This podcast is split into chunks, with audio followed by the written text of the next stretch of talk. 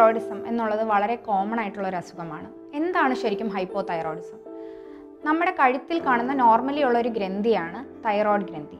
ഈ തൈറോയ്ഡ് ഗ്രന്ഥിയിൽ നിന്നാണ് thyroxine hormone ഉണ്ടായി വരുന്നത്.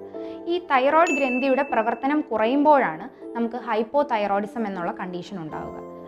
അപ്പം ഇത് കാരണം എന്തൊക്കെയാണ് നമ്മൾ കോമൺലി ഉണ്ടാകുന്ന സിംറ്റംസ് അപ്പം ഏറ്റവും കൂടുതൽ ആൾക്കാർ പറയുന്നത് ക്ഷീണമാണ്. ക്ഷീണത്തിന്റെ കൂടെ തന്നെ നമുക്ക് എക്സസീവ് വെയിറ്റ് ഗെയിൻ അതായത് അമിതമായിട്ടുള്ള ശരീരഭാരം അത് പോരാതെ തന്നെ മലം പോകുമ്പോൾ ഉള്ള കോൺസ്റ്റിപ്പേഷൻ കട്ടിയായിട്ട് മുറുകിപ്പോകാം. പീരീഡ്സിന്റെ സമയത്തുള്ള അമിത രക്തസ്രാവം വരാം. സ്കിന്നൊക്കെ ഡ്രൈ ആവാം. ഇതൊക്കെ കോമൺലി കാണുന്ന ഹൈപ്പോതൈറോയിഡിസത്തിന്റെ സിംറ്റംസ് ആണ്.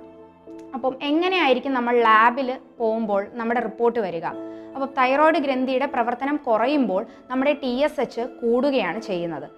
ഈ ടി എസ് എച്ച് കൂടുന്നതിനോടൊപ്പം തന്നെ ടി ത്രീ ടി ഫോർ എന്നുള്ള തൈറോയിഡിൽ നിന്നുള്ള ഹോർമോണിന്റെ അളവ് കുറയുകയും ചെയ്യാം. പിന്നെ നമ്മൾ എപ്പോഴാണ് ഹൈപ്പോ തൈറോയിഡിസത്തിന് ട്രീറ്റ്മെന്റ് എടുക്കേണ്ടത്? അപ്പം ടി എസ് എച്ച് കൂടുകയും ടി ത്രീ ടി ഫോറിന്റെ അളവ് കുറഞ്ഞു നിൽക്കുകയും ചെയ്യുമ്പോൾ നമ്മൾ തൈറോക്സിൻ ഗുളിക കഴിക്കേണ്ടതായിട്ടുണ്ട്. അപ്പം ചിലർക്ക് പക്ഷെ നമ്മൾ thyroid report T F T report നോക്കുമ്പോൾ കാണുന്നത് ടി എസ് എച്ച് കൂടുതലായിരിക്കും പക്ഷെ ടി ഫോർ നോർമലായിരിക്കും അപ്പം അങ്ങനെ ഒരു ഇതിൽ വരുമ്പോൾ നമുക്ക് എപ്പോഴാണ് ട്രീറ്റ്മെന്റ് കൊടുക്കേണ്ടത്? അപ്പം അങ്ങനെ ഒരാൾ വരികയാണെന്ന് നമ്മൾ ചോദിക്കുന്ന മെയിൻ കാര്യങ്ങൾ നിങ്ങൾ പ്രഗ്നന്റ് ആണോ? എന്നുള്ളതാണ്. പ്രഗ്നൻസി ആണെങ്കിൽ നമുക്ക് ടി എസ് എച്ച് കൂടുതലാണ് ബട്ട് ടി ഫോർ നോർമൽ ആണെങ്കിൽ നമുക്ക് ട്രീറ്റ്മെന്റ് എടുക്കേണ്ടതുണ്ട്.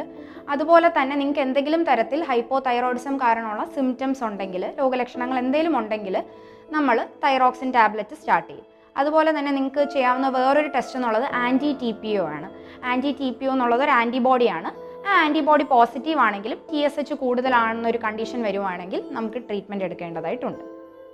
ഇനി നമ്മൾ എന്ത് ഡോസിലാണ് തൈറോക്സിൻ സ്റ്റാർട്ട് ചെയ്യുക എന്നുള്ളത്. അപ്പം നമുക്ക് ഡോസ് ഒരാൾക്കും അതായത് നമുക്ക് കൃത്യമായിട്ട് പറയാൻ പറ്റില്ല. പലർക്കും പല രീതിയിലായിരിക്കും നമുക്ക് ഹോർമോണിന്റെ ഡോസ് വേണ്ടി വരുന്നത്.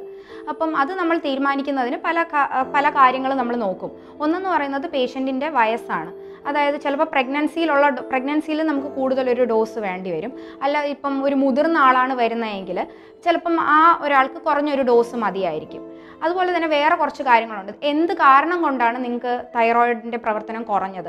അപ്പം ചിലർക്ക് ഓട്ടോ ഇമ്മ്യൂൺ തൈറോയിഡൈറ്റിസ് അതാണ് മോസ്റ്റ് കോമൺ ആയിട്ടുള്ള കോസ് ഹൈപ്പോ തൈറോയിഡിസത്തിന്റെ അപ്പം ഓട്ടോ ഇമ്മ്യൂൺ തൈറോയിഡൈറ്റിസ് ആണ് നിങ്ങളുടെ അസുഖമെങ്കിൽ നിങ്ങൾക്ക് ചിലപ്പോൾ സാധാരണ വേണ്ട വലിയൊരു ഡോസ് ചിലപ്പോൾ വേണ്ടി വന്ന് വേണ്ടി വരില്ല. കാരണം എന്തെന്നാൽ നമ്മുടെ തൈറോയിഡ് ഗ്രന്ഥിക്കെതിരെയുള്ള ഒരു ആന്റിബോഡി ആണ് ഈ ഓട്ടോ ഇമ്യൂൺ തൈറോയിഡൈറ്റിസ് ഉണ്ടാക്കുന്നത്. അപ്പോൾ ഈ ഓട്ടോഇമ്യൂൺ തൈറോയിഡൈറ്റിസിൽ കുറച്ച് രീതിയിൽ നമ്മുടെ തൈറോയിഡിന്റെ പ്രവർത്തനം ബാക്കിയുണ്ടാകാം. അപ്പം നമ്മൾ ഫുൾ ഡോസിൽ തൈറോക്സിൻ ഹോർമോൺ കൊടുക്കേണ്ട ആവശ്യം വരത്തില്ല. അങ്ങനെ ഒരു ഇതുണ്ടാകുമ്പോൾ അതുപോലെ ഇപ്പം തൈറോയിഡ് ഗ്രന്ഥി എടുത്തു കളഞ്ഞ ഒരാളാണെങ്കിൽ നമ്മുടെ ശരീരത്തിൽ തൈറോക്സിൻ ഉണ്ടാകാ ഉണ്ടാകാനുള്ള ഒരു സോഴ്സും ഇല്ല.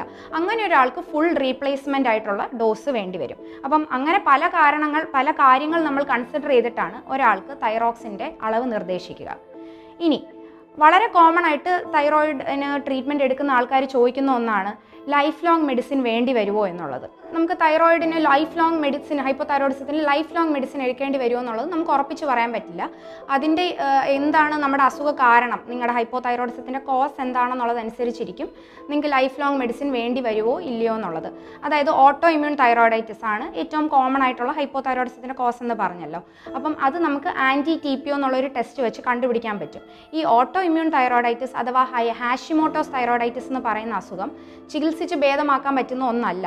അപ്പം അങ്ങനെയുള്ള ആൾക്കാർക്ക് ലൈഫ് ലോങ് മെഡിസിൻ വേണ്ടി വരാനുള്ള സാധ്യത കൂടുതലാണ്.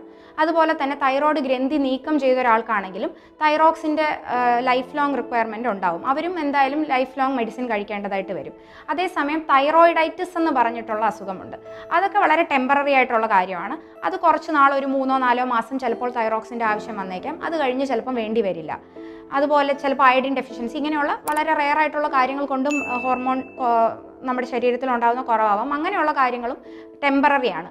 അപ്പോൾ നിങ്ങളുടെ രോഗം എന്താണെന്നുള്ളതും നിങ്ങളുടെ വയസ്സ് ഇതെല്ലാം നോക്കിയാണ് നമ്മൾ ഒരാൾക്ക് തൈറോക്സിൻ ഹോർമോൺ നിർദ്ദേശിക്കുന്നതും ലൈഫ് ലോങ് മെഡിസിൻ അവർക്ക് വേണമോ എന്നുള്ളത് തീരുമാനിക്കുന്നത്. അപ്പം ഇതൊക്കെയാണ് ഹൈപ്പോ തൈറോയിഡിസത്തിനെ കുറിച്ച് നിങ്ങൾ അറിഞ്ഞിരിക്കേണ്ട കുറച്ച് കാര്യങ്ങൾ.